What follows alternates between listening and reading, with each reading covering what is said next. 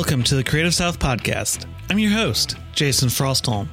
Today I'm talking with Dave Clayton, training manager at Astute Graphics. Dave and I chat about his early love for art and architecture, starting out his career working for his dad refurbishing machinery, how fixing printing presses led him to graphic design, how he became evangelist for KelbyOne, and how that led to his role at Astute Graphics, and so much more, all right after this. I talk about Jakprints on the podcast all the time, and today isn't any different, except that I want to talk about how much we rely on them at Creative South. Not only has Jakprints been a longtime sponsor of Creative South and the podcast, but they help us with so many cool things every year. Whether they are making our pop up displays and tablecloths, or printing our notebooks, Jakprints is always there when we need them. They even printed my Creative South podcast stickers that have a coupon code on the back that gives you a great discount on all of their products. Speaking of stickers, Jakprints will print any kind, shape, size, stock, including full color stickers with full color liner prints for you to use as product labels, promotions, bumper stickers, hang tags, business cards, and more. Right now, you can get 500 3x3 inch die cut stickers starting at $149 when you visit jakprints.com. Plus, Jakprints is giving Creative South podcast listeners 15% off all orders over $25 when you use promo code PrintsSouth18 at checkout.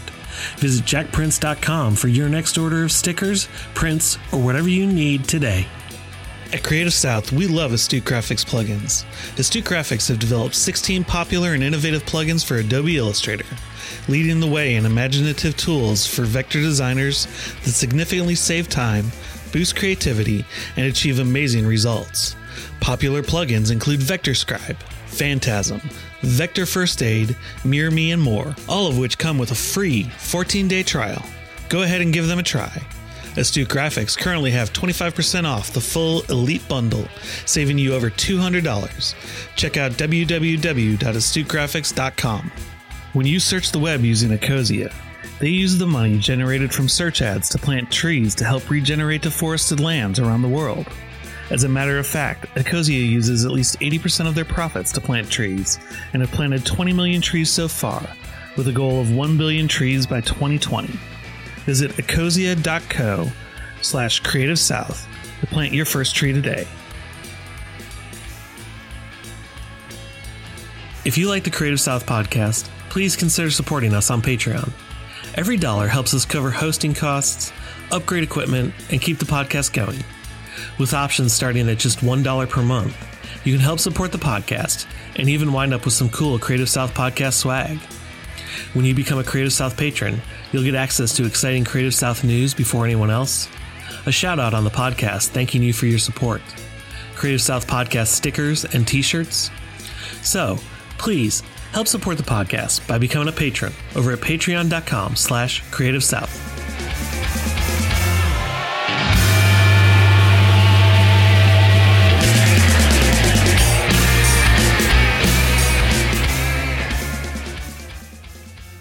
Dave, thanks for joining me this morning or this afternoon for you. You're in, you're in the future.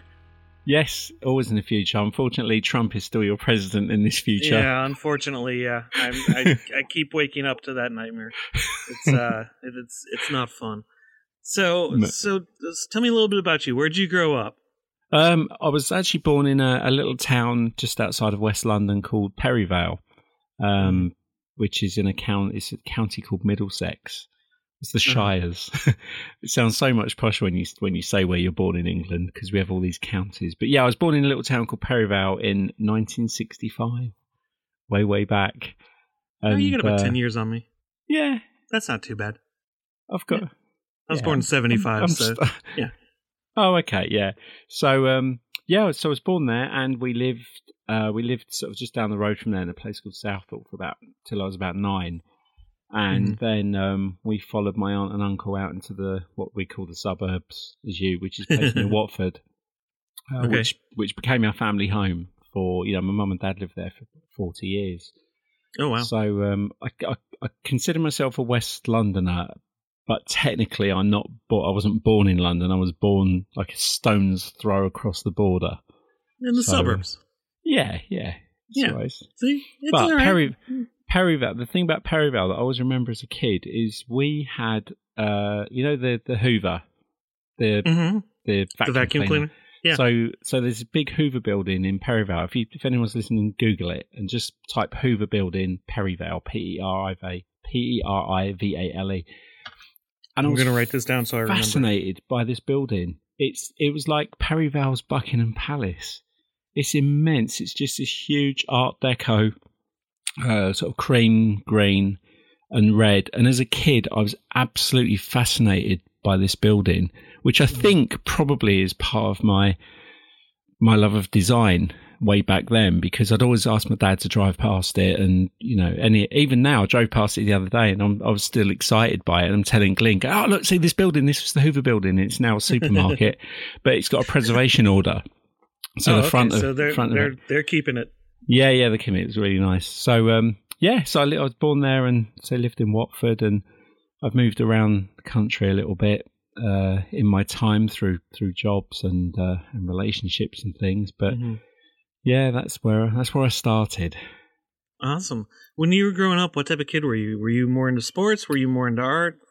Oh, I was I'm the least sporty kid you could have found. I I was Yeah, me too. I was I was born like nine and a half pounds. Um, so yeah, sport was not on the agenda for me. I was a little little chubby ginger kid, and uh, and I loved I loved my I loved my toys and art, being artistic and like crayons, pencils, drawing. I mean, you know, this is we're also talking kind of 1965 to 1970. So, you know, the the biggest thing in my the first five years of my life was man landing on the moon Mhm. and and England winning a the you know the, their only major sports tournament in their you know in my lifetime. Sure. But but yes, I I loved. Um, I don't know if you've, you've if it's ever crossed over there, but we had programs like Thunderbirds, Captain Scarlet. Um, we had. I, I uh, remember Jo- Thunderbirds. Jonah, the Supermarionation, the puppets. hmm So I was sort of obsessed a bit with sci-fi and toys and even packaging. Even now, when I think back to when I was a kid, I can remember packaging, loving packaging and opening things up. So that was me. I, would- I'd be sat there with something, whereas my, my younger brother, who's three years younger than me, because I've got a younger brother who's three years younger than me. I've got an older brother who's 11 years older than me. So Oh wow, big yeah, difference. so when I was born up, we're you know I had a teenage brother, but um yeah, Mark, my younger brother, he was sports. He was you know Mm. like my dad. He was slim, dark haired, running everywhere, super hyper. Whereas I'd be happy with my you know my toys and my crayons and pencils. So Gotcha. that yeah, and and that's what I was like at school. You know, quiet, unassuming. You know, corner of the room kind of kid. Got on Mm. with it and. uh enjoyed being enjoyed having friends and, and playing, but you know, sports. I was not a not a job. Sure. We don't. Sports isn't such a big thing over here as it is over there. We're not no, pushed it's into huge that. over here, and it's Yeah, because I did like when I was a kid, I did t-ball, and I was horrible at it. And I don't, I don't know how much you know about basket or baseball. Um, see, that's how much I know about sports. Yeah. I almost said the wrong sport. um, but they generally put the worst player in right field, okay. um, in the outfield, and that's where I was stuck every time. And I think, I think in the entire from kindergarten on to about ten years old, when I was in baseball, I think I got like one hit that came towards me, maybe maybe two. Anyway, Yeah, it was it was not a lot. So they they they hedged their bets and knew that I was not going to be making the uh, pro sports teams. yeah, we well we've got cricket obviously, which is the most um The longest, game in the God, history. Yeah, and uh, so I would be the kid stuck on the boundary. Oh, you know, okay. stand stand way stand way over there, and if someone belts it, try and get in the way. And Yeah. Quite often you just stand at the back of a field, watch it, painfully watching a very slow sport. I'm not a big cricket fan. No, even- I've, even I've tried to watch it once, and it's Yeah, it's rough. I get it. I totally get it as a sport. I mean, I've I've I'm a big. I mean, I'm a big fan of all things American, uh, even Mhm. from like childhood, going back to when I was watching TV. I loved like Star Trek, Mission Impossible, Alias Smith and Jones, uh, Six million dollar man, which I see right. Six million dollar man, yeah. Um, I loved all that American, so I was huge, huge fan of anything American anyway. Mhm. Um, but sport wise, apart from I'm a big soccer fan or football fan as we call it, we don't like soccer. Sure. Um, I, I get why it's called football. I don't get why American football is called football. no, I know, but I mean, like we've got rugby. You've got we what we call American football, but um, Sure. never into rugby. Um, it's just too vicious for me. And but when I watched American sport as a kid, uh, I get basketball because it's you know two bunches of tall guys. And it's Mhm. like you, you run and score, then you run and score, then you run and score, Mhm. then you run and score, then and so on till it's like 110, 108. And I went Sure. to see New York Knicks. I've been to see the Knicks play in New York. Really enjoyed it. I've seen the Harlem Globetrotters, and they were another Mhm. thing of growing up as a kid. They probably, you know, uh, watching basketball. All I knew was the Harlem Globetrotters. So I thought every basketball match, everyone's got a curly. And Every time I think of tricks Harlem. Globetrotters, yeah, every time I think of the Harlem Globetrotters, I think of that Scooby Doo episode that they were on. I don't know if you've seen that one. I, I I know I've seen it. I can't remember it, but I know I've seen it. And then yeah, I mean, I couldn't tell you any details about it, but that's what sticks out in my memory about them. And I know Yeah. I've seen them a bunch as a kid, so they're entertaining. yeah, They're- and it's but I- weird. I don't know that I would consider them sports. They're entertainment No, that happens prob- to have a basketball. it's the only sport where you've actually got a team that I know of because Sure. I've not seen it in any other sport where there's kind of this uh, showbiz side of it. And and I watched the story of the Harlem Globetrotters, Harlem Globetrotters, and it was fascinating. But American Oh, football didn't get because I didn't like rugby. I don't get the whole. You know, you keep stopping and starting, stopping and starting. I know it's a big Mhm. thing. Ice hockey, I like. I went to see the Blackhawks play. I love hockey. Um, so I really like ice hockey because that to me is more like soccer. That's you know a bit more. There's aggression and speed, but there's skill, and it's on Mhm. ice. And I can't even ice skate, so I admire them for that. I was but- never that good at it. No, no, I, I have no, I have no internal um, gyroscope. I, I, my sense of direction is poor. Yeah. My sense of balance is poor. but um, I'm the same way. so yeah, a base and then baseball was is quite good. You know, I I've been. Oh, who did I go and see? Wrigley Field, Cubs. Cubs. Yeah, so I went to Wrigley Field to watch them, um, and that was really good. I enjoyed it more than I thought I would once I started to understand it. But at school, we just played rounders, Yeah. and rounders is just so lightweight, and it's kind of it felt like a game someone made up for kids who aren't much good at sport. Here, Sure. hold a stick and hit that.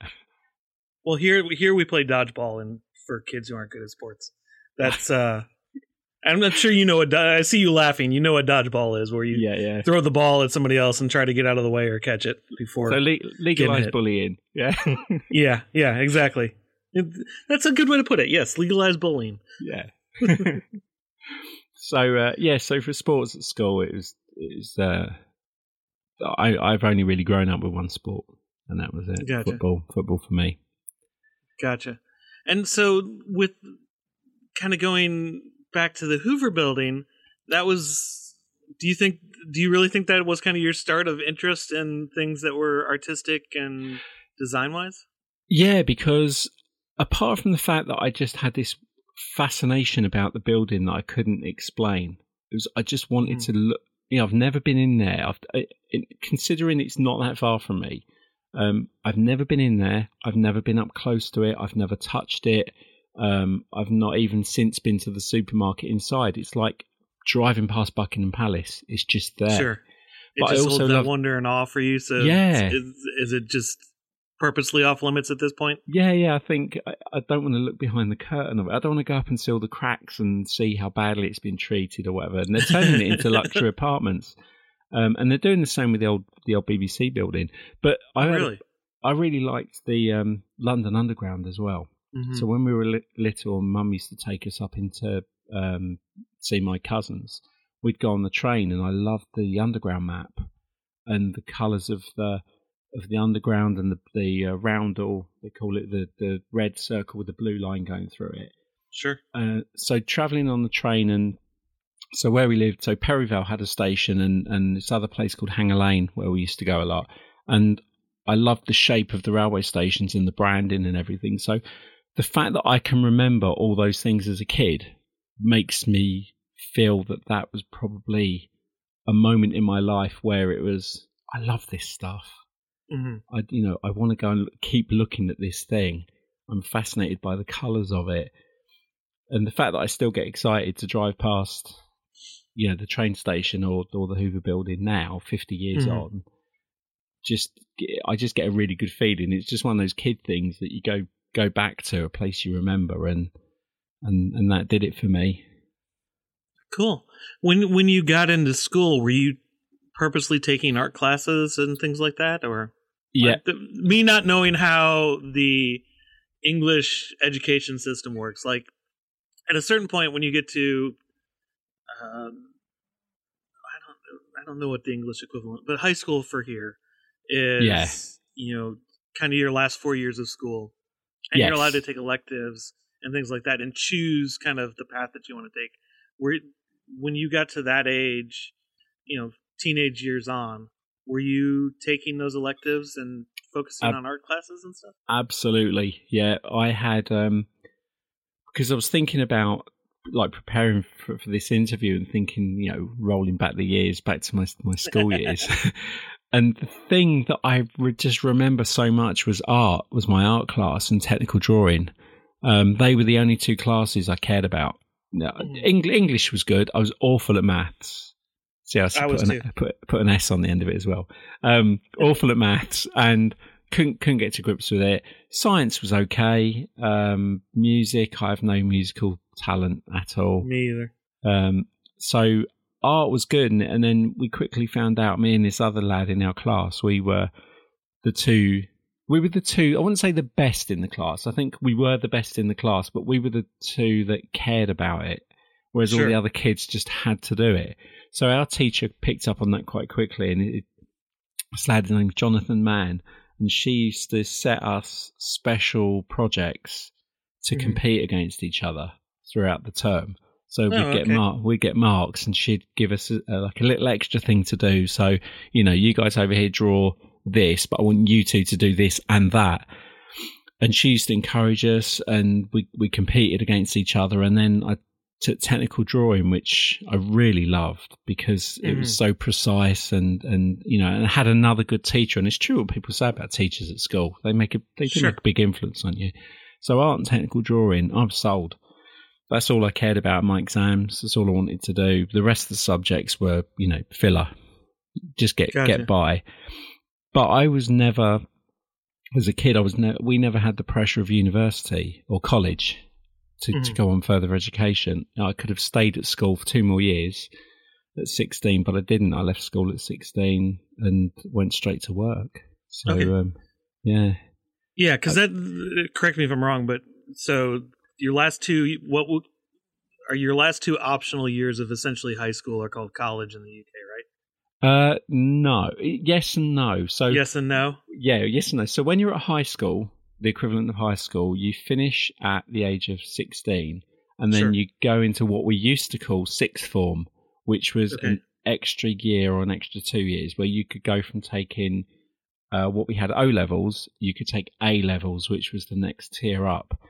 Okay. And that would be the grounding to get you then to go on to university at 18. So okay. you filled the gap of 16 to 18 at school to get Mhm. the qualifications you needed to then but yeah that can also be college you can leave school at 16 go to college take the same Ah, qualifications okay. and then go on to university so my oldest son is 21 he's now at university so he did school college and then university whereas our Okay. other, lad who's 20 he did school college job okay. so we don't have the as much of the pressure. yeah. well, here. United States, it's you better go to college or university. Same thing here. Yeah, Um, yeah. Afterwards, otherwise you're not going to get a good job. You're going to be stuck working in that factory. yeah, You're going to be the coal miner that uh, votes for Trump. yeah. Going up the chimneys, cleaning the chimneys like in the 18th century. Yeah, well, I, I think. See, when I think chimney sweeps, I immediately go to Mary Poppins. So Oh yeah, ba- Um, bad, bad English stereotypes there. yeah. Nearly. although it, it was surpassed by Don Cheadle in Ocean's 12. Oh yeah, yeah. His was. That was painful. It That was. painful. I still like that movie, but listening to him was painful. Yeah, he didn't need to be a Londoner. He just had. No. Was, No. hire a Londoner. Hire Jason Statham. Yeah. Surprised they didn't. I know. but um, I'm I'm sure his English accent is probably as, as bad as all of our American accents that we do over here because everyone just don't know. sounds Southern American. Got half I'm, I'm from Alabama. That's that's about the only that or everyone just quotes a film. Yeah, a well, a th- there you go. That. Well, I mean, yeah, if I do an English accent, I'm generally quoting a film. Yeah, So I don't even try. My, I used to be okay at accents, and then somehow mine devolved into this weird Scottish German hybrid for everything I do. So I just gave up on it. Well, the times I've been over and, and people have said to me, um, "Are you Australian?" and then my comeback is, "Oh, "You Canadians always get that wrong." okay, I do not hear Australian whatsoever in your accent. No, but as a Londoner, we say mate a lot. So Yeah, a couple of people have picked up on it when I've been with them or emailed them, and they've they've gone. Um, I was speaking to uh, Dustin Lee, uh, Retro Mhm. Supply, and uh, he stopped me and he said, "Why, why do you put mate at the end of things? I- uh, am I missing something here?" And I'm like, "No, I think it's just a dude, probably the equivalent of dude." But but I think once, it, yeah. yeah, yeah. If I if I think I get to know you, I'll put in mate is letting you know that I'm not being super professional and serious here. It's it's kind Sure. of look, you know, if you want to do it, do it. If you don't, don't. Everything's okay with me, mate. But Yeah. mate is also an Australian word, uh, Australian Yeah. saying. So quite often, it's uh, I can see why Americans get it mixed up because a lot of Americans Yeah. do an English accent sound Australian. yeah. I guess I can see that. Yeah, Yeah, we're we don't exactly have the best ear for accents over here. but you've got so many. That's, I that's know. What I, I think that's probably part of the problem is we have so many that they all like we can tell regional accents as Yeah. far as in the United States, but when you couldn't like I can't tell the difference between a Brooklyn accent and a Queens accent. no, And and there I know that there is, but I can't my ear I don't pick that up then. Yeah, yeah. See, Um, here we're so small. uh, We've got accents that are can be two miles apart and be so Yeah. different. Like, so you can go from Liver, excuse me, Liverpudlian Yep. um, to North Wales or into Manchester, and you're only, you know, if you if you drew on a map a circle, you could probably draw a circle of about twenty mile radius and have four really strong accents Sure. wi- within that circle. But I can I can pick up over here. I can pick up people, and quite often, if I come to America, I can pick up the odd American accent, but I can I can hear a, a, a Brit from a mile. You know, Yeah. it's just you tuned in, and then Yeah. you kind of where are they? Where are they? Friendly bunch. I, I, I, can see that. So so at 16 you get out of school. Yeah. I'm just diving right back in here. yeah, yeah. at, at 16 you you you get out of school. What do you what do you end up doing then? So at 16, I've got my art O level, I've got my technical drawing O level. I'm set up to do art. I'd not, say no pressure to go to college. I really wanted to do something artistic. So, um, so I ended up doing engineering. and, uh, because I, I had no, I left school 16, living, living with my parents didn't you say you hated math? hated hated maths, hated metalwork as we called it at school, but engineering. But the thing was, is my dad owned part owned a company, and part of his company had uh, it, there was just two of them run it, him and him and his partner. And they had a couple of lads sort of working on the spanners. My dad said to me, "Look, you can do technical drawing. Why don't you come along, sit in the office, and you can draw some engineering parts?"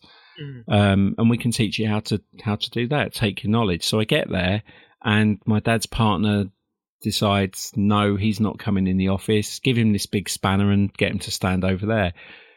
And I never touched the drawing board for crikey three three or four years. Mhm. Wouldn't let me near it. So I ended up actually working on refurbishing uh, engineer big machines, just big compact presses, and uh, and although it sounds like the complete opposite of what I wanted to do, the good thing was about it, it was it taught me the discipline of something else, Sure. and I still found a way of getting design back into it. Which was I learned I had to go to college, um, um, and there's a special qualification you could get over here called City and Guilds. So I went to college and I did um, uh, mechanical engineering and learnt some skills about it. And then I started to learn to read engineering drawings and then wiring diagrams. And I started doing electrical work and hydraulic work. And then and then when I used to make the um, electrical panels, they were all laid out meticulously. You know, coloured Sure. wires, labels. It was a work of art. And every single one, it was like, you're not touching it. This is mine. And then when I used Mhm. to clean the machines, I used to sand them down and paint them. So I, I managed to bring art into it. I managed to keep my artistic side into it. But I learned, yeah, nine years I was with my dad doing that. Oh, wow. Nine, nine, I did, you know, if if I had a regret in life, it would only be that I didn't push myself to go and learn my art at the age where I should have done. sure. But the amount of things I learned from life and problem solving working with my dad to this day still holds in good stead. Is that I, I apply so many things I learned back then to, to everything that I do that it was probably good for me to have a change because hmm you know It, it from- taught you that discipline and things like that. Exactly. I, I, you know, I learned another skill. I learned engineering. I learned elect- electrical work. Um, Mhm. So, you know, as a da- as a homeowner, um, now now when there's problems, I can kind of you know reverse engineer a problem. But yeah, I looking back, I wish I'd pushed myself to do Sure. evening class or. But you kind of your kid, you, you know, six, 16 onwards. Um, you want money. You know, I had a bicycle. I was earning like fifty dollars a week hmm in my first job, and I just wanted to buy you know lights for my bikes, and then you know, three years later I buy a car and Mhm. hang out with my friends, and by that time you quickly kind of get into the well, I've got money coming in and I've got a job, and you Mhm. sort of forget the career path you wanted, and you're thinking more, you know, I want to be with my mates, I want to go out, there's girls, and you very quickly get distracted. Sure. So, uh, so yeah, it's, it, I think that's probably the thing as a kid is there wasn't that. Even though my parents knew I was artistic, there wasn't ever a big push to go. You know, you should go and study a- art and design at St Martin's in London or anything like that. It was, right. do you want a job? Here you go, thirty quid a week, and that was it. So, so you're with your dad for nine years. What do you end up doing after you? Well, what makes you decide to leave, and and what do you end up doing after that? So I ended up leaving because my dad and his partner decided that. Um, so our job was to repair our was to take an old thing and bring it back into being a new thing because could- retrofit you- it and revamp it. yeah, all. you couldn't buy them new. So we had a, a business. We were the only people who did it, and we would take these old machines and like pr- old printing presses, like Heidelbergs. That's Mm-hmm. effectively what it was like. It was getting one in, but adding new electrics and, and things to it, and then selling them better than new. But after nine years, um, the companies we were doing it for decided, well, we should be doing it ourselves. So my dad, unfortunately, had to let me go. And uh, on my Oh, that sucks. Getting fired well. by your. Oh, he fired you on your birthday. on my birthday. He is not bless winning Parent of the Year that year. coming. Yeah, Wow. so I, I was going to go up to him and go, Dad, I'm adopted anyway. But I wasn't. But I just went, like, come on, there's got to be something. I'm not your son. But no, it was good. It, it, timing was right. And um, I ended up, I, I- yeah, crikey. I'd, uh, he made me ridiculous. oh, see, now I know why people think you're Australian. You just said crikey. Yeah, crikey. crikey, mate. Um, Yeah. yeah, it, it was. So I got the letter on my birthday, but fortunately, um, um, a friend of mine, his, uh, well, my girlfriend at the time worked at a football club, Watford Football Club, and Mhm. the, she was friends with a girl there whose husband worked for a print company. And we'd mentioned that I'd lost my job, so she got me an interview at this print company uh, just outside Watford. And I went along and had an interview, got offered the job at the interview. So within two weeks of being, you know, laid off, um, I'd got a new job and Oh, in the okay. print industry, okay. which was which was brilliant. So uh, I got this job. It wasn't it wasn't artistic or anything. It was just admin, but um, it was one of the the two biggest companies in that area. There was you could either go and work for Rolls Royce hmm or you could go and work for this for this big print company. So I got my feet in there, and that that was the birth of me and graphic design. Definitely, Okay. that yeah, that was a, a, a that was the thing that clicked the button that made me go, "Ah, yeah, this is it. because they were uh, apart from doing uh, manufacturing print, printing presses, they were also a Toshiba photocopier dealer just at the time when the first color copier had come out. Mm-hmm. And also, they acquired the first uh, Apple Mac. Oh, okay. Brown, the little one with the with the brown box, yeah. And I remember, yeah, yeah, and I always remember there's a ga- there's one game on it, and it's like air, um, air hockey against a witch, because this lad who had one he used to play every lunchtime, and I used to go there. Yeah, it was this little Apple Mac, and um, so they started getting computers in, uh, which fascinated me because oh, technology, this is sci-fi. This is what I used to watch on the. We had a program on BBC One called Tomorrow's World, which mm showed you like this is what's going to happen in 10, 20, 30 years.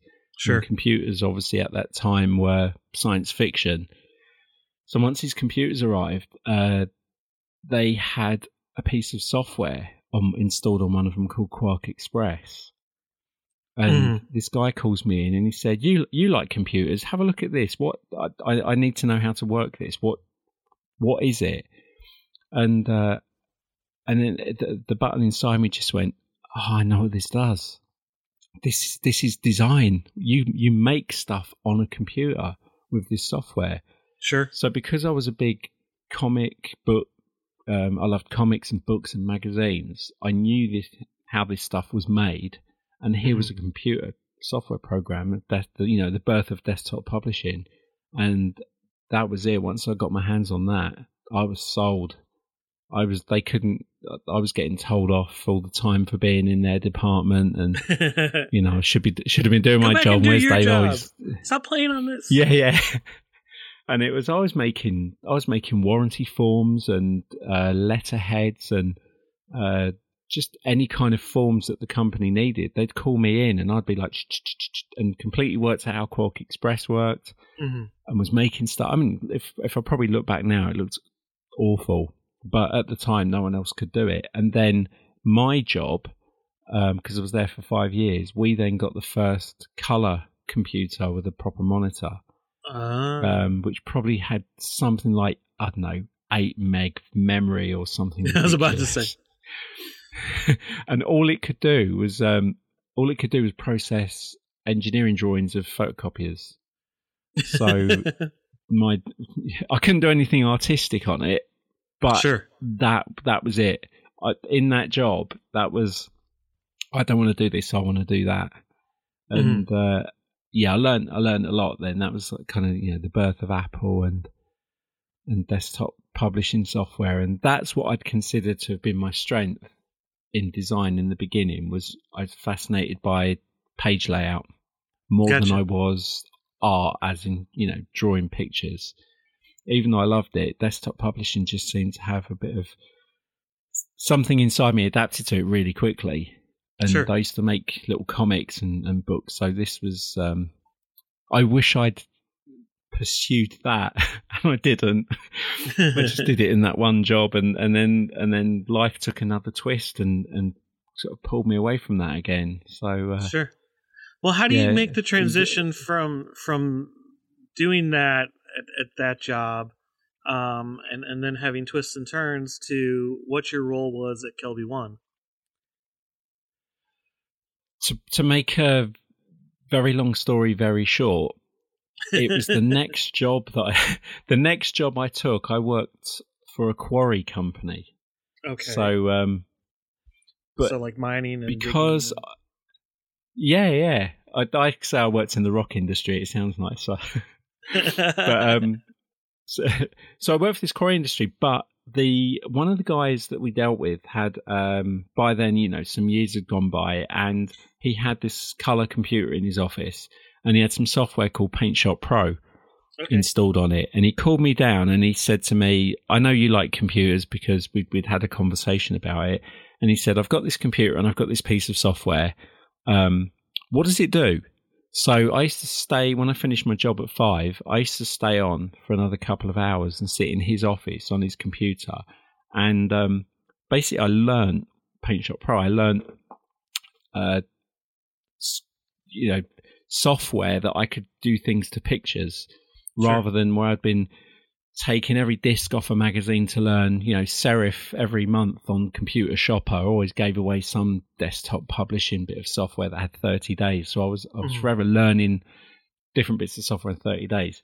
So I started to use PaintShop Pro and through trying to find out what that did, the word Photoshop came into my vocabulary. I can't remember how. I can't remember how I found about how, how I found out about Photoshop. It was just a word that suddenly came into my existence. So I learned PaintShop Pro and what it could do. Mm. Absolutely loved it. So then when I managed to get my hands on I say when I get my hands on my first copy of Photoshop, we both know what I mean. Legally.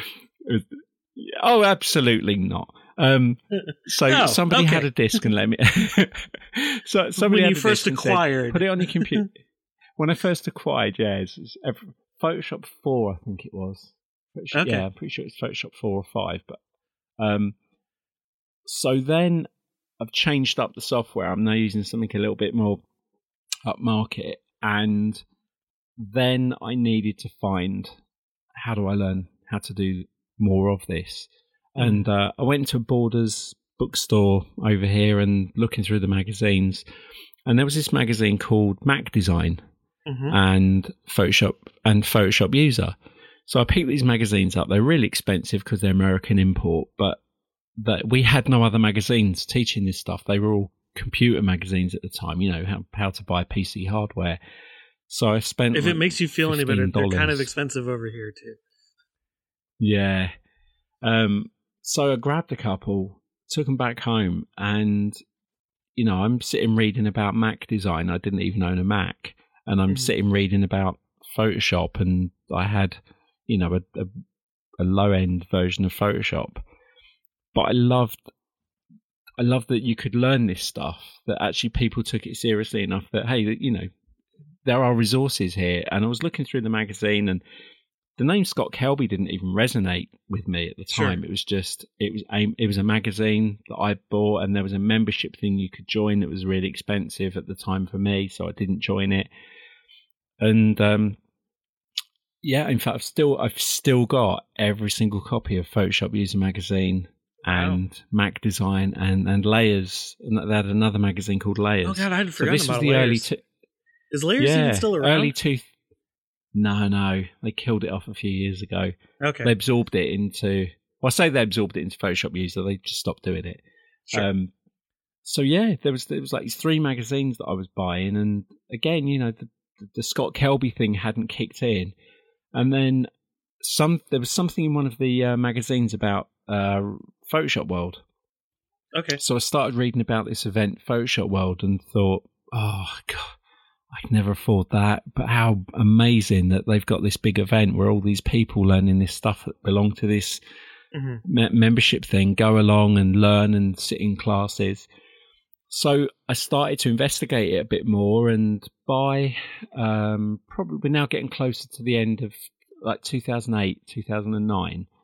I'd sort of invested in the magazine. I'd, I'd started to know who the Photoshop guys were, and I was watching the podcast, the weekly Photoshop User TV, hmm and that was it. That you know, that was my only place of learning. There wasn't anything else. I didn't look for anything else. I could get everything I wanted from the Nash- NAPP at the time. hmm So, um, come 2009, I was work. I ended up working for a graphic design agency, and we got chatting about NAPP. And the guy that I worked with was also um, interested in it, and we were just saying that it's it seemed to support the American market, but didn't really support the UK market Sure. and yet people in the UK were spending you know the same amount of membership, and we weren't getting seminars and we weren't getting uh, special deals for signing up.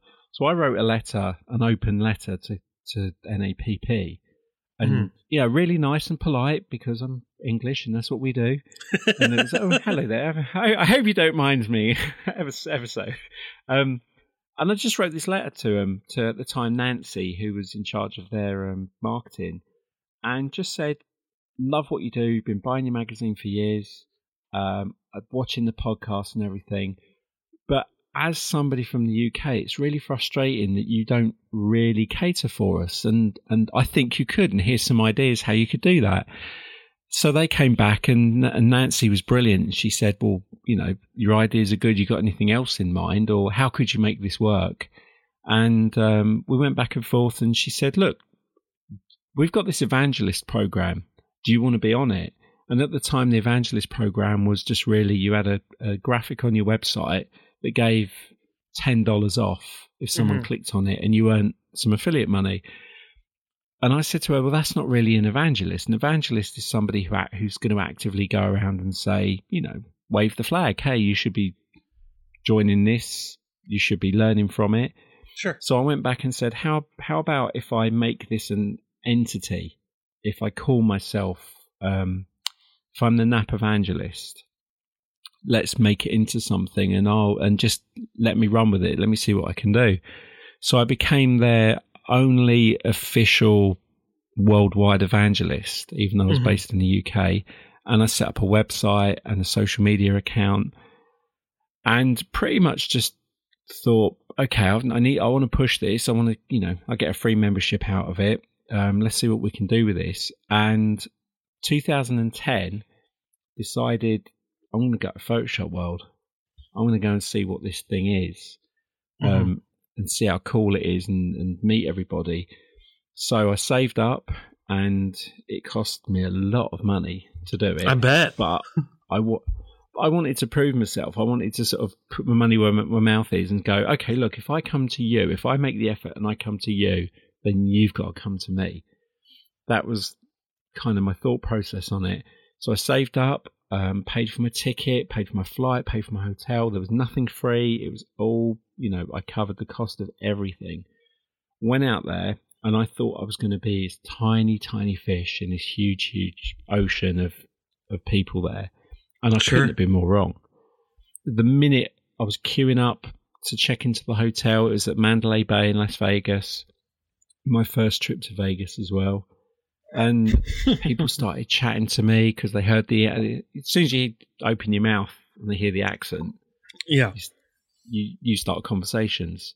And people saying, "Oh yeah, I've been a NAT member for this long, and oh, it's great that you've come over. Is this your first time?" And um, and just start chatting to various people. I met uh, uh, the first instructor I met was a guy called Alan Hess, who's now become a really good friend.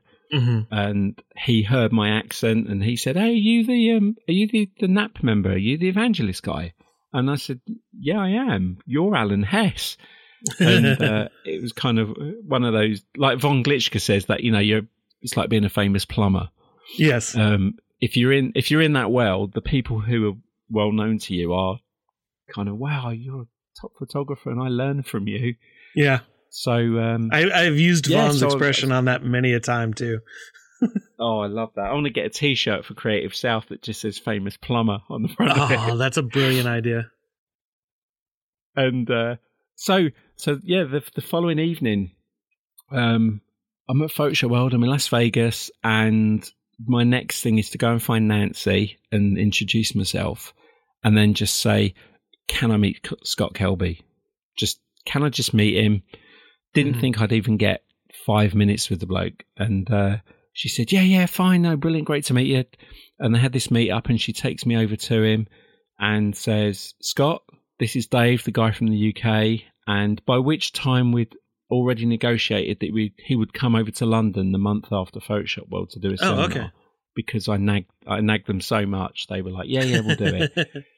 so she takes me up to Scott. Scott says, "Hi, yeah, great to meet you," and you know he's going to meet a thousand people, two, three thousand people over this weekend. I'm just one speck sure. and uh, very gracious. We had a photograph taken, and then I went off and you know enjoyed the rest of Photoshop World. Met uh, Matt Kloskowski, Dave Cross, Corey Barker, RC, Concepcion, and it was great meeting you know the, the Photoshop guys, the people Sure. I've been learning from, and they were so lovely. They were just the nicest people, and the, the members took you know people took me out on photo walks and just chatting to me all the time and and at that point th- this was like this is my world Mhm. this is I, I lo- I love the industry I'm learning I love that these people teach I want to belong to this thing and I'm going to champion it and and I did and I think 2 years later I ended up getting some like 150 people new new members to join from the UK, which they'd never had before. And Sure. I, you know, I really, I worked for them, even though I wasn't getting paid. I, I worked and there was an affiliate scheme and threw myself into it because they couldn't have been nicer. And I've, and I'll, I'll say this now on record that although you've now got Creative Live and you've got Lynda, um, you've got Skillshare, hmm they are all great learning resources and I'm a Skillshare member and I belong to you know sign up for Lynda. But the thing about NAPP and KelbyOne was that the fact that they've got a community. hmm They they they've got this community, they've got they the magazine which they still do. They had the webinars. It was it was a, they made you feel at home. They made you feel like family. So that was where my loyalties loyalties lied and and they really looked after me. So it, it did evolve from that because there's obviously Mhm. other things that have happened. But that first trip in 2010 changed my life. Sure. Absolutely changed my life. And and I wrote I wrote an article for Photoshop User magazine a couple of months ago saying, you know, hand on my heart, it was a massive life changer for me. And we're only talking eight years ago, Yeah. and I was in my forties. Yeah, I was in my forties, so it it came, it came really late in life, and uh, you know, I wish I could have done this stuff ten years earlier. But yeah, 2010 was uh, in in my design world, in my career, was massive, massive shift. Sure. So so you you, you get to 2010 and you're you're you're meeting Scott Kelby and how does the going to work for them come into play? that was just um it was just evolution really scott so i said scott came over to london uh, a month later Sure. and i emailed him and, and just said look scott i don't know if you remember me i'm the guy the your uk guy and you're coming over to do the um, seminar and i'm going to come down is could i meet you for half an hour just to like get you out of that bubble and just sit Sure. down with you and tell you who I am and why I'm doing this and why you know why I'm, why I'm so thankful. And he replied back and just said, "Dave, we're going to spend a day together, just you Oh, wow. and me." And and there's this other guy that I know in the UK that I'm going to invite him along as well. He's a photographer, and we're just going to hang out for the whole day. You're going to come and meet me in the morning, and that's it. It's just us. And I was astounded because at the time, you know, Scott Kelby's a rock star to me Sure. in in the he's my famous my most famous plumber and uh,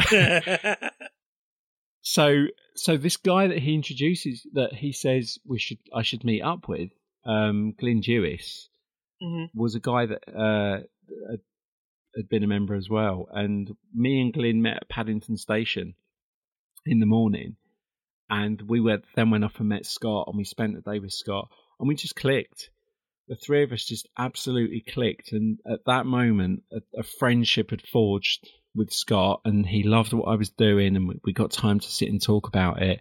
Mhm. And even though that, you know, this was still 2010, um, me and Glyn have just become best best mates. We, you know, we travelled together, we roomed together, we worked together. I, I designed his book covers, I, I did his logo, his branding. We've that that was a friendship that came from Scott but I went to a couple more Photoshop Worlds and, you know, still did my evangelist thing. And it wasn't until 2015, um, five years later, Oh wow. that um, Scott realized I'm not a photographer, um, never tried to be, have no interest in becoming one, always been a graphic designer. And knowing that Scott started as a graphic designer, Mhm. and Oh, I photography has become the you know yeah yeah he started as a graphic designer he um he used to teach graphic design and he was into desktop publishing Mhm. and you know wrote, wrote a lot of his early stuff was was about graphic design and typography Really? so yeah so we we had that in common and i said to him do you know i'm going to be really honest with you if i want to learn InDesign, i have to go to lynda.com or if i want to learn illust- advanced illustrator i have to go to lynda.com Mhm. you you don't cater for people like me. You you're catering for the lightroom and the lighting and the photographers which is fantastic. Sure. But I can't get no satisfaction. Should have written a song about that. And uh, so he said, "Well, what do you mean?" so I said to him, "Well, you know, you've got all these people now. I've got Creative Cloud, and they're not just buying Photoshop and Lightroom. Some of these people have got the full Creative Cloud, sure. and they've got InDesign, and they've got Illustrator, and they've got Photoshop, and there's some creative people out there. There's some great graphic design. You've got graphic designers working for you who produce all your graphics all the time. Mhm. All I want to do is I want to learn from you. So can you go and find someone who can teach InDesign and Illustrator and stuff so I can learn from them? And he went, No, I'm I'm not going to do that. I said, Why not? He said, Because I'm just going to use you. So I was y- y- Taken aback there for a second. Yeah. Hey, what now? Because I've not, you know, I haven't got a YouTube channel. I ha- it's not something I've done before. But he said, Dave, I've never met anybody so passionate and enthusiastic about what you do. What would what would you want to teach? So I put together a couple of classes, and he said, right, okay, you're going to come out to KelbyOne, and you're going to record those two classes for KelbyOne. End of. awesome.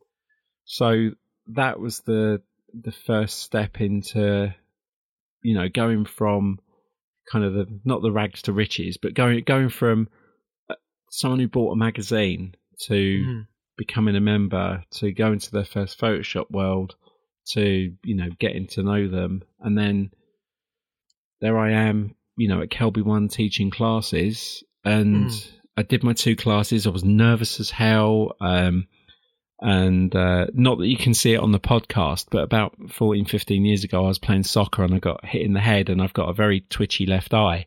Mhm. So I was really conscious of that because it's it, it's quite noticeable in in person. So I've gone along, recorded these two classes, and then he just said to me, "Oh, they've gone down really well. You know, I've watched them; they're really good. How would you like to do Photoshop World?" By which time, you know, it was, "Yeah, you're joking." Then he goes, do Photoshop World. I trust you. And yeah, I'd, by then I'd been to, I think about three, three or four Photoshop Worlds. Um, Mhm. And my, and Glyn had, uh, Glyn's a, a fantastic photographer and retoucher, and he'd already been invited to be a speaker, and he'd also done classes. So it was nice that we've come on this journey together. That from you know 2010 we get introduced to each other, and Mhm. he became a, a KelbyOne instructor first, and then I did, and he became a Photoshop World instructor, and then I did, and yeah, 2015, 2015, 16, no, 26.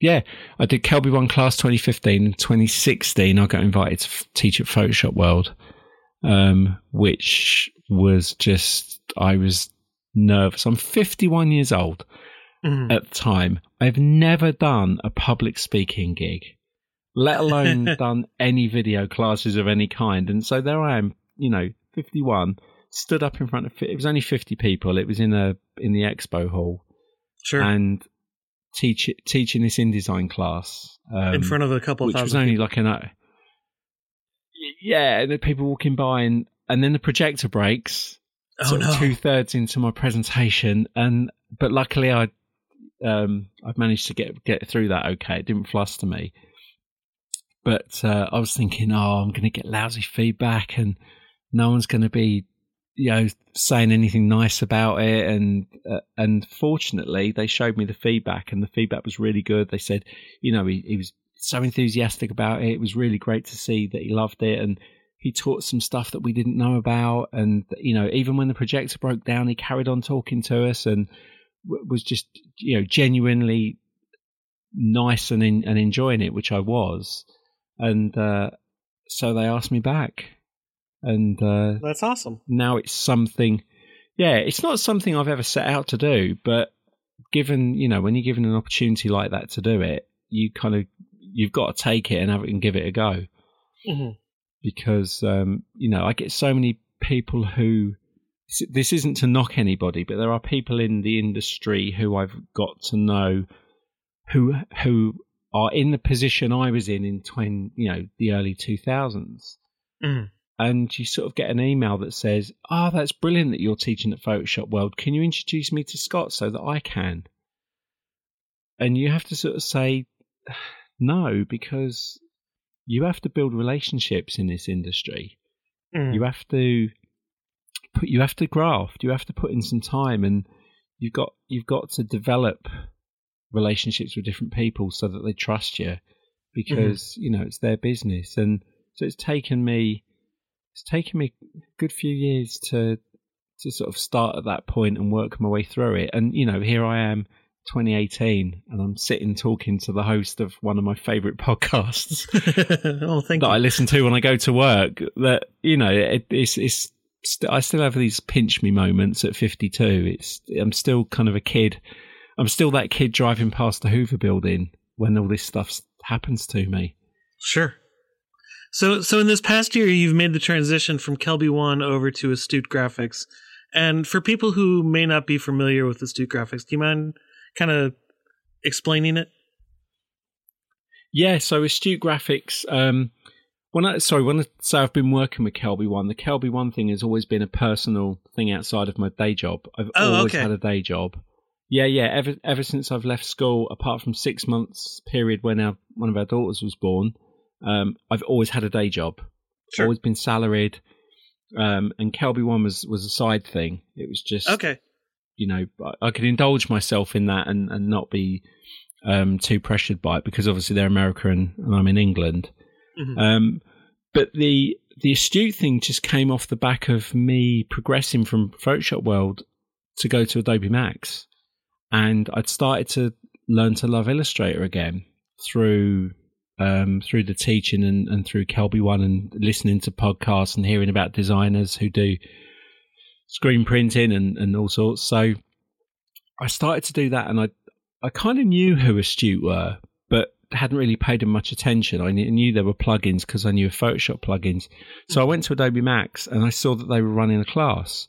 So um, while we were there, friend of ours, Jesus Ramirez, um, said, "Look, do you want to come? Do you want to come and meet the Astute guys? I I know their LA guy. Um, come and have breakfast." So we contacted Nick, who owns it, and said that uh, you know I'd come over from the UK and it'd be great to meet up with some fellow Brits, go and have breakfast, and we sat down.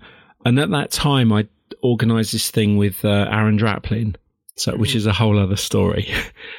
and You're gonna have I was to explaining to Nick. Yeah, yeah. I'll, so um, yeah, we'll rewind to that one because that's one of my favorite favorite things about this. Is I was I was explaining to Nick this Aaron Draplin story, and Nick was really, you did that by yourself, and or you you know you got this to happen off your own back, and and I said, yeah, because if you don't ask, you don't get. So we spent the rest of the week at Adobe Max bumping into each other and chatting. And then I got home, and, and then this event happened in London with Aaron Draplin. And Nick had brought his whole staff down to the event. And Oh, I was helping Aaron out, and Nick introduced me to everyone. That hadn't even crossed my mind. There was a job going. And and I thought it was a bit odd that he brought everyone with him. But yeah, soon after he messaged me and he said, um, just doing the business plan for next year. I was working for a, a little design agency at the time, and he said, um, "I love your background. You know, I've seen seen you walk around Adobe Max, and people from Adobe walking up to you, and you know, because you through Scott, you develop other relationships, and you got Russell Preston Brown walking up to you, going, "Hi, Dave," and so you know, some of the other Photoshop guys coming up and knowing who I was, and he says, "You just." excel at networking. You you just seem to know everybody. You're like Kevin Bacon. You're like two degrees away from from somebody. And uh, he said, "So I've got this job as training manager, um, and you know I, I was a graphic designer." And he said, "Do you, would you be interested?" And bearing in mind they're 65 miles away from me, um, Mhm. Their office is ba- is 65 miles away. So I looked at it and I spoke to my wife and said, I don't know if I could do this. I, you know, this is a this is a whole different thing, and I'm not that. You know, I'm, I can use Illustrator, but I'm not as advanced as others. Sure. And so I went back to Nick and said, Yes, I'd love to work for you, but here are my concerns. Can I come and talk to you? Because then, if this isn't going to work out, I want us to be friends. So Mhm. I went down and to the office and met them, and we went through the whole thing and what my job would entail and how my experience would work. And we just agreed it was a perfect fit and accepted the job there and then and and it's been great sort of stepping back from being a day-to-day graphic designer to actually now researching graphic designers Re- researching i wouldn't say graphic designers researching designers so Mhm. pretty much anybody who uses illustrator should be using astute graphics plugins I would agree advert over. but but because if you when you start to use Illustrator and you, and you speak to Illustrator users and they're saying, "Oh, I wish it did this. I wish it did that," there are things our plugins can do that I didn't even think you could do in Illustrator. It was just Sure. a given that oh, you always do it this way. But it's so hard to get designers to buy into the idea of plugins because a lot of people think of the old Photoshop plugins, which was oh, make a gooey face or make Yeah, something they were not good. gimmicky. yes, No. exactly. They were And- very and- gimmicky. and it- That's a great way to put it. Yeah, so um, and we're not. You know, Mirror Me could look gimmicky, but actually, when you look at how professionals use Mirror Me, Mhm. it's you know they've just introduced a, a kind of Mirror Me into Photoshop, which Yeah. is you know not a very good version of it, and they've used the same No. icon as us as well. But Have they we've really? got a really good relationship with. Oh yeah, it's the butterfly. It's exactly the Oh, same man. butterfly, but yeah, but we have a really good relationship with Adobe, and you know the whole company. They've been going for eleven years. We've got sixteen plugins. We're developing some new technology, which is on our website, which is getting everyone excited because they all want it in other software, and Mhm. uh, with and we're we're upgrading. I think three of our products this year as well.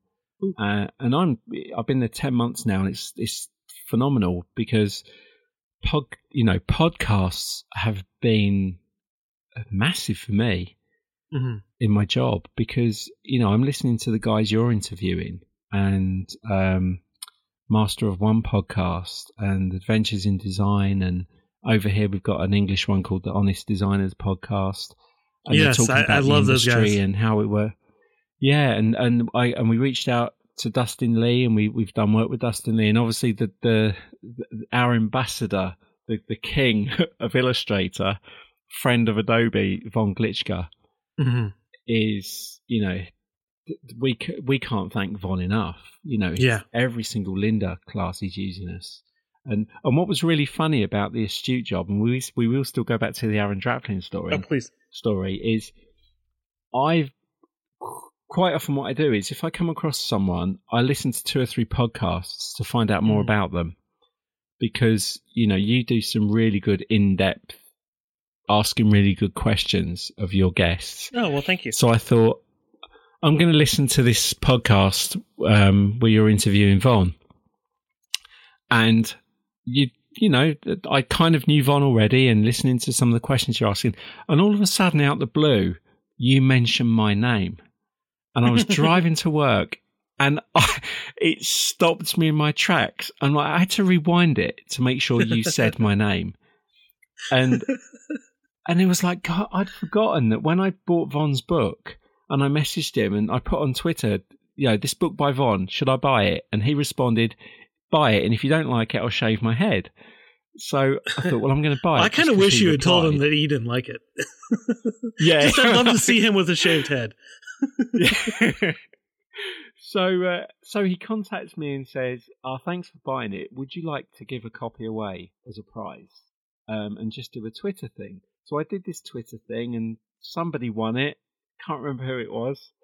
And uh, Von sends this book out. and. Yeah, you're doing this interview with Von, and you're going, "Oh, Von, your you know your book's just come out, a second version of it. Absolutely love it. Um, I won it. Uh, I won a copy from Dave Clayton." And that was the thing that stopped me because I'd forgotten it was you. holding it up right here. So, yeah, yeah. So there I am listening to you interview Von, mentioning astute graphics and saying my name. And it was one of my favourite words is serendipity. Uh-huh. it was just one of those moments that was, right, that this is it. This is where I'm meant to be. Sure. All these, all these pieces, pieces of my life have all come together at this point, and now it all makes sense. You know, these people I've interacted with, they know who I am, I know who they are, and uh, yeah, and it was it's things like that and people like him that are just making the job so cool because every time I discover someone new, put put a podcast on, go through your back catalog Mhm. through the archive. There you go, Jay Ratner from Disney. I listened to that one, um, and there's been so many now that I just say scroll through, listen to two or three, and uh, and it's good finding out about these designers' backgrounds, why they do it, how they Mhm. use it, and it's and then it gives me a chance to when I contact them, I can I know how to approach it Sure. rather than just be, hey, you use Illustrator, buy Astute plugins today, and be like a QVC ad. yeah, please don't do that. yeah.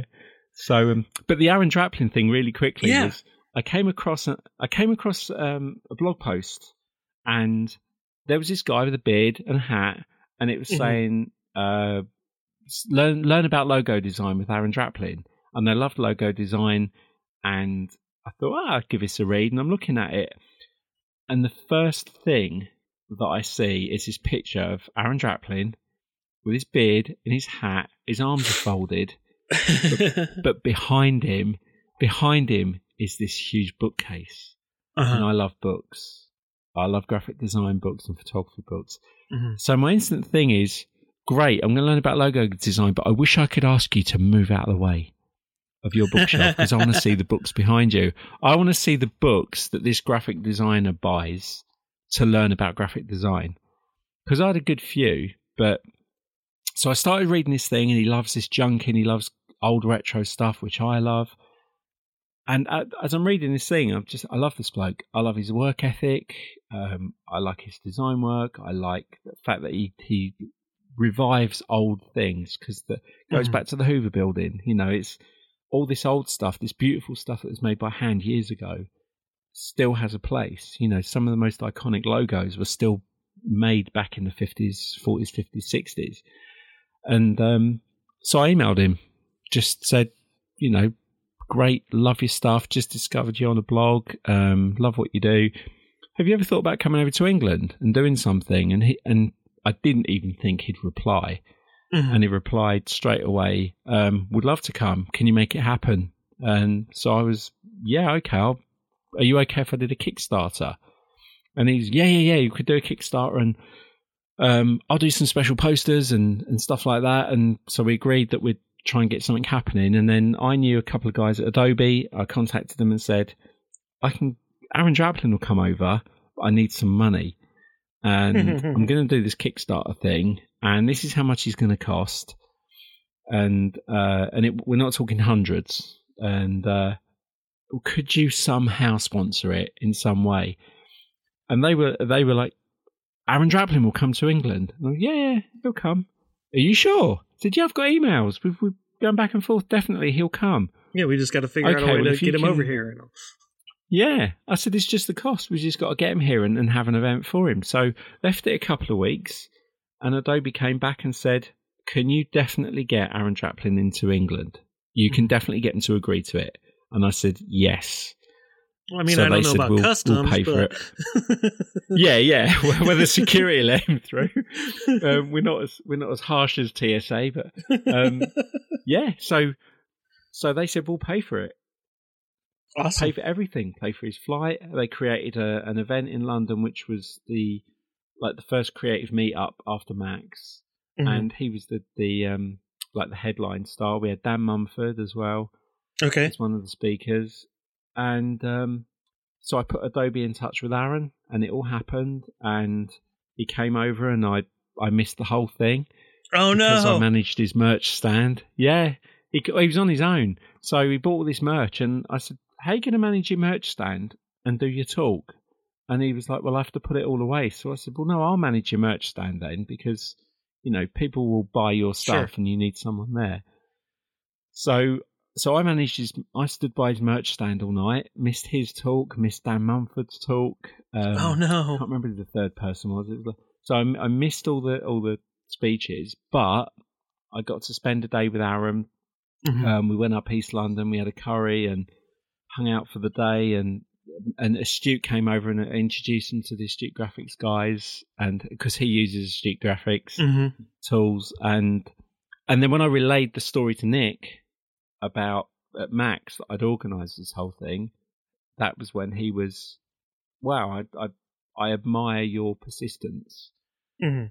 and enthusiasm to get this to happen. And it was, well, what's the worst that can happen? I'll say no. Yeah. And then, you know, Well, that's one of those nothing- things. Nothing's gone wrong. Yeah, that's one of those things I've found with the podcast, and that was with my kind of like initial trying, I guess, trying to talk myself out of it, as I was so worried about if people said no, and then it finally just dawned on me that, well, the worst that's going to happen is they say no. Like, there's nothing that Yeah. comes from it. It's just you move on and you ask somebody else. So that's made it a lot easier. Now, there's still people that I still like have to work up the nerve to ask to be on the show. But Yeah. uh, which is stupid because I'm just sending an email. It's not like you know sending skin off my back, but it still is like, well, they say no, I'm gonna be crushed. And then whenever I do, that nine times out of ten, they're like, yeah.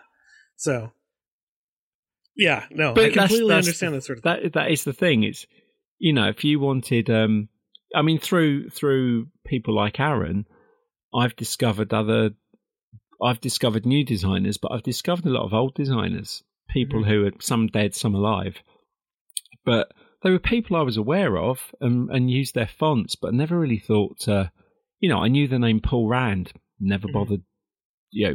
It was one of those names you could throw out there and go, oh yeah, you mean like Paul Rand or Paula Scher or Pentagram Yeah, never knew it. Herb Lubalin. But Yeah. through looking at Aaron's bookshelf, I went and bought these books and started reading them, and it's like, wow, I'm started learning about the, royalty, the the Mhm. graphic design royalty. I mean, even Debbie Millman is, I think some people still consider her like, design royalty. And then I watched the thing on Netflix about Paula Scher. Um, there's a Mhm. thing called Abstract, yeah. and I still have yet to watch that. her. I don't know why. Oh, she, she's amazing. I uh, and the other one I watched was um, Louise Fili. Um, Yeah. I didn't realize she was married. She's married to Michael Bierut. Is she I really? think. I didn't know that. No, Hilmer. Um, St- no, Steven. Uh, Steven Heller. Steven Heller. Okay, I didn't know that. Steven Heller. Yeah, yeah. I think she's she's married to Steven Heller. Um, so the, uh, who? Yeah, I, I had some of his books and didn't even know who he was. Mhm. So that side of it, there, you know, there's some royalty. I'm sure. I mean, who who haven't you interviewed? I'm going to ask you a question now. Who haven't you interviewed that you would love to? Um, well, all those people that um, you've mentioned, I've reached out to Debbie Hilm Okay. or Debbie Millman, and she's agreed to do it. But now I haven't heard back from her on actually uh, getting her scheduled. So I got I gotta follow up and pester and figure out the most polite way to do that. Um, so yeah, this I'd I'd love to have Steven Heller on. Um, I haven't decided whether I want to have Sagmeister on or not. That's one of those where it's.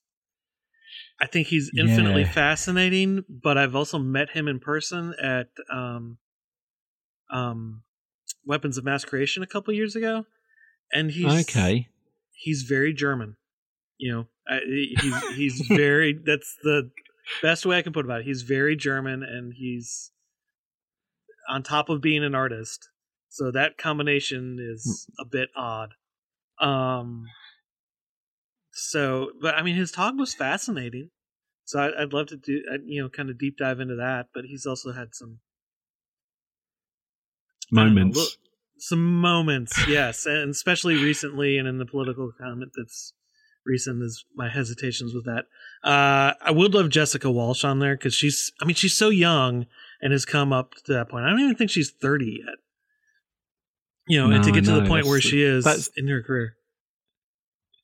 You look Go at ahead. these people and uh, like, like lettering. I've just started to you know find out more about lettering and got to know uh, Ian Barnard through Yeah, the Honest Designers podcast and I love Ian stuff. But Jessica Hische, you know, is just insanely young and so talented, but built a brand in a world that there's so many voices fighting for each other on so many channels that it's quite nice when you see these people who have become the person that other people want to be hmm rather than one of the hundred trying to be that person and kind of climbing over each other on social media.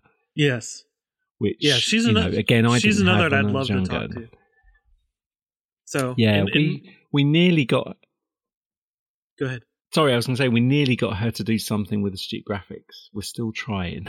Oh, that would be awesome. We're um, Yeah, I I, I nearly got her on the podcast, and then she had to go and have another kid. So yeah, I know how selfish, Jessica. yes, come on. Yeah, here's a challenge for you, Jessica. Now you've now you've had two children. Be on the podcast and and have a look at Astute Graphics. Vector Well, I know- You'll love it. So with Creative South, the conference itself, we've reached out to her several times, and literally every time, like the first time we reached out to her, she was having her first kid. Then this time, last time we reached out to her, she was having her second kid, and it's been like every time we reach out to her, she's having these Ah. huge life moments where it's like, I would love to, I literally can't. I'm having a kid, so Yeah, and and Creative South is because I've now started to look at these events and seeing, you know, I've done Photoshop World, I've done a couple of Adobe Maxes, and now whenever I listen to a podcast or I communicate with anyone, they all just say same two words every time: Creative South, Creative South, Creative South. that's awesome. You've got to go to Creative South. Yeah, and and then when I uh, obviously we got a relationship with Mike um, Mhm. because of Astute had Astute had done some stuff with Mike prior to me joining. Sure. That um, the relationship's already there. So once I looked at it and said to Nick, "Well, you know, what have we done? What can we do?" Um, and I spoke to the Master of One um, guys on their podcast and and knew that they were going to be there. And it's suddenly I'm looking at people like Lenny Terenzi and Dustin Lee and these other people that I know who I've got to know through the Astute job are all going Mhm. to be at Creative South. So you know, I s- said to Nick, "I'll I'll name my next child after you if you let me go." so, but he, I did. I don't have to do that. Well, so, um, yeah. So he's agreed to it, and you know, all touch wood, all being well, health and health and life, it'll happen, and I'll come over and meet you guys and see what it's all about, and and and then be one of those things where if I can't go back the following year, it'll be a huge amount of fear of missing out. yeah, I know that feeling too. Yeah. I know that feeling well. I, know the- I had to miss the- out on. Go ahead. the first I was say the first the Photoshop world I went to, and then the next one I couldn't go to. I had FOMO. It was Yeah, sitting there watching it from afar, and I had friends there, and it was it's painful. yeah. It- I ha- it- I had that nice happen to me this to know year. what you're missing. I had that happen to me this year with uh, Weapons of Mass Creation because I was able to go last year, and then this past year Yeah. I just wasn't able to uh, wasn't able to swing it. Oh.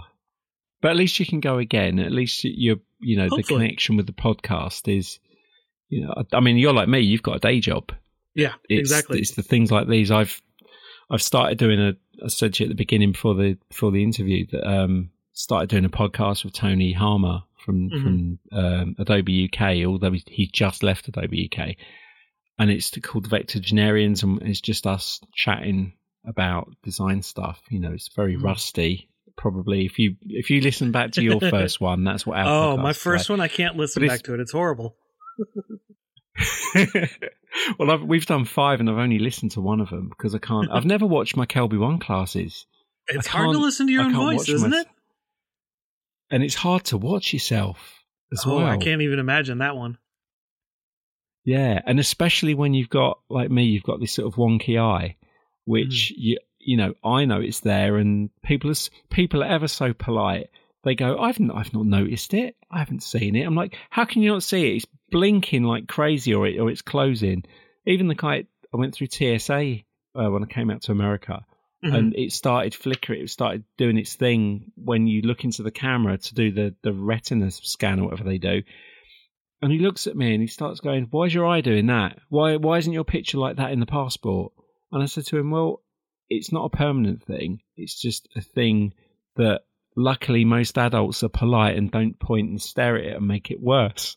Only children tend to do it. And he just looked at me with this like biggest look of shame, which is rare for should a have had- TSA agent. yeah, he kind I of sh- should I have. just like Yeah. yeah. But so he mentioned it, and I I said my bit, and he just handed me my passport and said, "Have a nice day," and let me go through. So um, See, now you're using it So to your why I can't advantage, so that's good. oh, absolutely, yeah, yeah. It's it's. I when I did my first Photoshop World class, my first slide I pointed it out and I said, okay, this is my first, you know, I'm standing up here for the first time. Mm-hmm. I've got a wonky eye. I'm not having a stroke and I'm not winking at you inappropriately. It's just a thing that happened to me that I can't do anything about. And I want to put it out there so that you're not all staring at it and I'm really self conscious of it. Now I've said it, you all know it's there. And then, then I got past it and it was all right. But, uh, I think I would have had the opposite effect if I had said that. I would have made myself more self conscious that everyone was staring at it if I announced it. it was a ga- it was a gamble, I must admit, because I thought, oh yeah, you know, now I've drawn attention to it. Is everyone going to be looking, thinking, well, what if he does have a stroke? We're not going to know because he's told us he's not.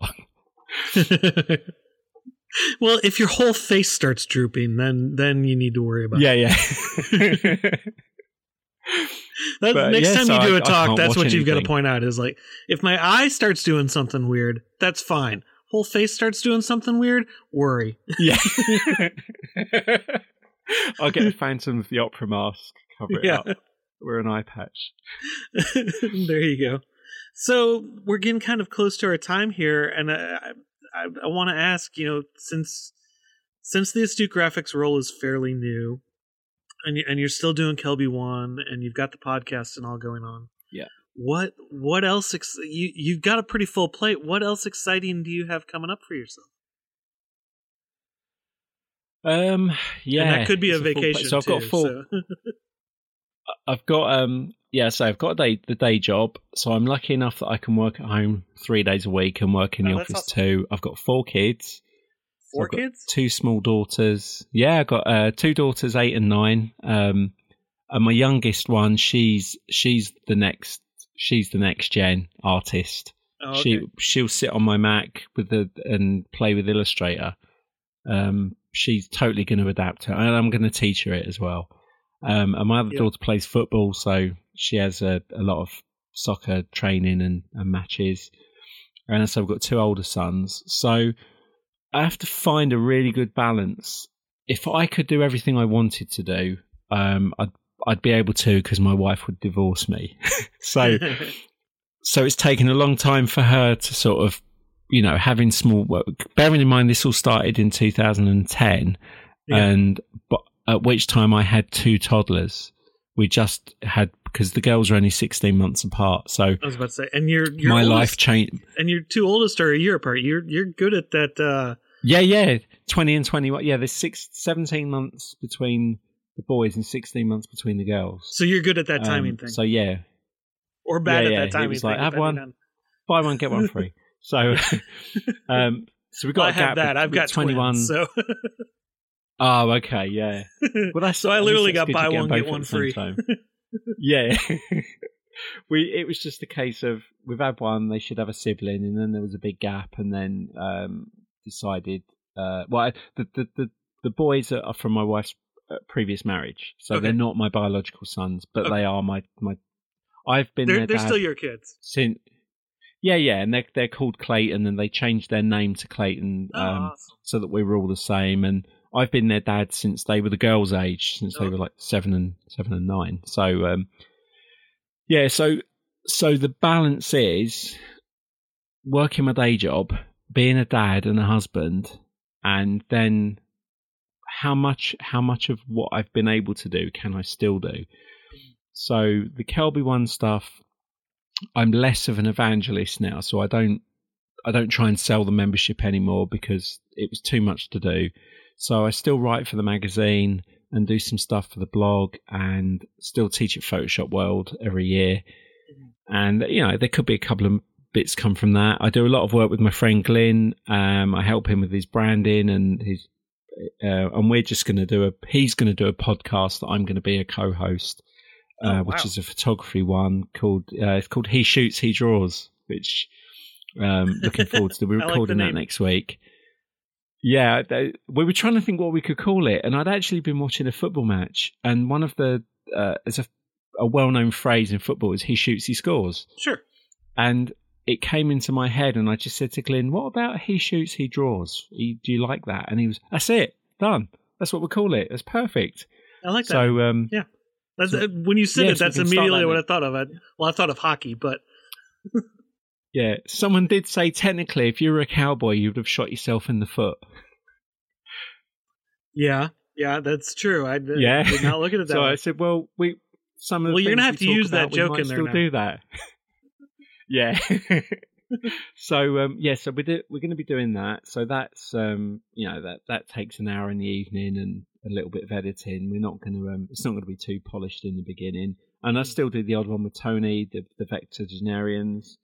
Um, I I do some book design work for Rocky Nook um, now, which is which is quite good because I don't, you know, when I used to be a freelancer and you just take everything. I'll do a logo, I'll do a website, I'll do this, I'll do that, and everything's sure. cheap and time time um, takes up a lot of time. So now I've just pulled back right from all of that, and it's I want to do the podcast. I want to spend time on Astute Graphics. Um, I still want to do the book design and write for the magazine, just enough that there's a nice pace uh, the thing this year for me is the events. Mm-hmm. you know, I want to be able to use my job now to come to events and meet the people I've been researching. Sure. To encourage them to use Astute Graphics plugins. So, um, you know, meeting. I mean, I've been on a guest on two podcasts this year of two of my favorite podcasts, and when I think back eight years ago, when you know, I'm listening to people reading magazines, and and now I'm sat here talking to you mm-hmm. and spoken to the Master of One guys. Is I can't believe it. You know, it's it's a privilege to um to not only be invited to, but to get the opportunity to sort of tell people who I am because you know, quite strong on social media. I don't really do a lot on my website because I don't put any work out there. It's sure. just really a, a networking thing. So it's nice being given the opportunity to tell people why I do this because mm. I like sharing. Um, I'm not one of these people who, you know, they go on social media and they they have to list 20 things they've used because they want free stuff. It's I, you know, I spend money with the people I admire. I buy their books or their posters. Mm-hmm. I subscribe. I'm, you know, I'm a Patreon to your podcast. Um, I I'm a Circle of Trust member on Adventures in Design. I buy all, all my resources from Design Cuts. You know, I'm I'm I, I think being genuine goes a long way. Um, mm-hmm. And I've seen a lot of people try and get free things and try and muscle in and you know hijack hijack relationships and friendships, and it's not the way to do it. And no, I think being I older, completely and, agree with that. Yeah, it's you know you have to respect the people that you admire Yeah, and if you don't, you you won't get very far. So this year for me, um, I I manage a stage at the photography show in Birmingham, uh, which have, this is my fourth year of doing it. So I get to mix with a lot of photographers who are still in my world through Glyn and through KelbyOne, and then you know Creative South, Photoshop World, Adobe Max, um, looking at Creative Pro conference as well. I'm not familiar so with that one. This year's all a. It's David Blatner and oh, okay, I know him. Okay, yeah. Um, so they do a show called the PSAI. Um, part of their their conference, they got like five conferences in one, and one of them is specifically Photoshop and Illustrator. So mm-hmm. I want to poke my nose in there, and so this year's all about meeting people, really. Mm-hmm. Just being able to get out and connect with the people I've connected to on on social media and through Astute and see how it develops. And it's funny when it, I know we're almost out of time. One of the questions I was asked in a job was the where do you see yourself in five years' time? And my answer to it was I can't tell you where I'll be in five years' time, but if I think back five years, if you'd asked me the question then, I could never have guessed where I would be today. I could never mm-hmm. have predicted where I'd be today and all the things that have happened to me. So I like the fact that 2018 could bring whatever, and 2019 hopefully will be, you know, as good on the back of 2018. But I like the fact that stuff, like I said, serendipity, nice things happen, um, happy little mm. accidents, and you you meet people and you reach out, and it develops friendships, and and I like that. It's just you know, I'm a grown up. I'm a dad. Yeah. I know how important it is for my kids, for my kids to have a good upbringing and, and you know, be good kids and be friends. So, yeah, it's um, I've got a lot of people to thank for where I am today, and so I've had got to put some of it in myself. But you know, there's a lot of people I'm grateful for, and and That's will awesome. continue to be grateful to as well. That, that's awesome, man. So so kind of kind of wrapping up after that. Um, where where can people find you online? So I managed to get. Um, I couldn't get my name anywhere because there's other Dave, selfish Dave Claytons out there. How so I managed to secure it's Dave Clayton. So it's ITS Dave Clayton. Um, so Twitter, Instagram, Facebook, uh, any of them. If you do forward slash it's Dave Clayton, you'll find me. I have got a website, and one of the la- I think the last couple of blog posts I did were last year. One was about the Aaron Draplin book thing, where it's Mhm. called um, "I'm a Book Thief," and I explained the whole thing about how to find, how to research graphic design books through watching other designers and looking at their bookshelf behind them, and a little story. We're gonna have to check I- that one out. yeah, it, I, it's, I'm actually teaching uh, a class at Photoshop World this year called "Get Inspired by Graphic Design," and that's one of the subjects of Mhm. it. That's one of the part of the class that I'm doing, and uh, yeah, so the website is it's daveclayton.com, and there's a couple of blog posts on there that I've enjoyed writing, and I will be doing more this year because I want to start to document some of these great things that are happening and promote the podcasts. Uh, and that's it, really. and, and astutegraphics.com. Um, you know, if you're an Illustrator user and want to, you know, get Illustrator to do more for you, want to get your workflow a bit more creative and faster, come and check us out at astutegraphics.com and on social media, Astute Uh, Graphics. I will second If- that If you want to learn some stuff, yeah, thank you. And um, it's quite quite good this year. We've set up some good designers. Um, some have started to use it. Some we're still waiting to you know to find the time to do it. We've s- got Mm. Aaron Draplin, uh, Dan Stiles, DKNG. Um, just about to set Jay Ratner up at Disney. Um, because again, it's you know we want these designers to be using our stuff and Mhm. showing off what they can do with it, and it's a great advert for us. But slowly, you know, slowly and softly. There's no point shoving it in their face. sure. Uh, it makes my life a lot easier. I know that. Oh yeah, it's, the first thing. The first thing we released when I joined Astute Graphics was Vector First Aid. And if you're a graphic designer and you use Illustrator, you should have two things in your office: a cup of coffee every morning and Vector First Aid on your computer. Mhm. Start with that, and you will see how much it changes your life. I think I have. Really is a good tool. I want to say I have all of the plugins. I feel like there's one I'm missing, but I can't remember which Um, one. Yeah, the, the you you might have all of them. There's a couple of updates, but generally, the, of the 16, you don't need all of them. Sure. Is what I'd say to any designer. That this is the advert. this is the astute advert. You don't need all of them. We'd love you to buy all of them, but depending on what you do, there will be at least three or four tools that will change your design world. hmm Um, um, we've said we've got a couple of updates coming up this year. One is going to knock people's socks off when they see what it does. Um, but yeah, we've got uh, we've got some stuff that Illustrator can't do. And you know, if you're a designer, we're not. It's not gimmicky. It's these are professional tools developed on the feedback from professionals. So yeah, come along to astutegraphics.com. Perfect. And and where can people find uh, the Vector Generians podcast? They can find it on iTunes. Where else? Yeah, iTunes. I think we're on all the um, usual podcast channels. Um, Okay. So the website is vectorgenerians.com. That's Vector, G E N E R I A N S, Vector Generians. And and if you go into uh, iTunes, it's Vector Generians. Um, and then coming up next month, there'll be a new one called He Shoots, He Draws.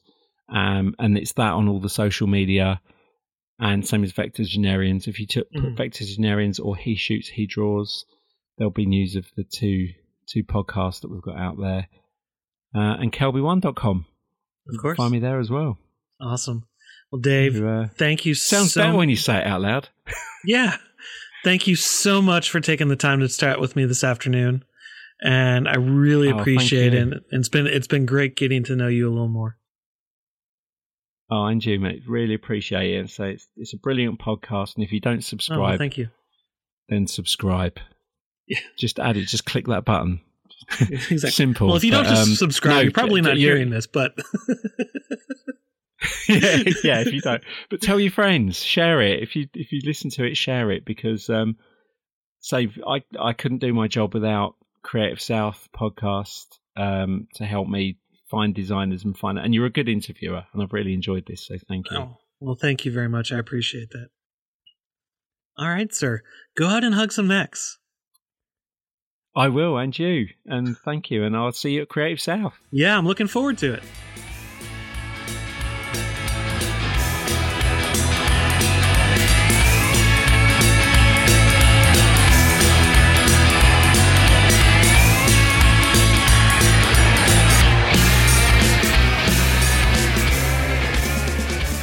You can find out more about Dave on Twitter at It's Dave Clayton, and be sure to check out the links in the show notes for more ways to keep up with him. You can keep up with the podcast on Twitter and Facebook at Creative SO Pod, and follow Creative South on Facebook, Twitter, and Instagram at Creative South GA over at CreativeSouth.com. And I'm at Jay Frostholm on Dribbble, Twitter, and Instagram. Jakprints is giving Creative South podcast listeners 15% off all orders over $25 when you use promo code PrinceSouth18 at checkout. Visit jakprints.com for your next order of stickers, prints, or whatever you need today. Astute Graphics currently have 25% off the full Elite Bundle, saving you over $200. Check out www.astutegraphics.com. For a limited time, new Skillshare customers can get their first three months for just 99 cents to get unlimited access to thousands of classes when you sign up at Skillshare.com using promo code Creative South. What are you waiting for? Start learning today. And remember, if you like the show, help support us over at patreon.com slash creative south. And if you like the Creative South podcast, head over to iTunes, Stitcher, or Google Play Music. Rate us and leave a review. This helps more people find the podcast and allows us to keep getting awesome guests. Now go out and hug some necks.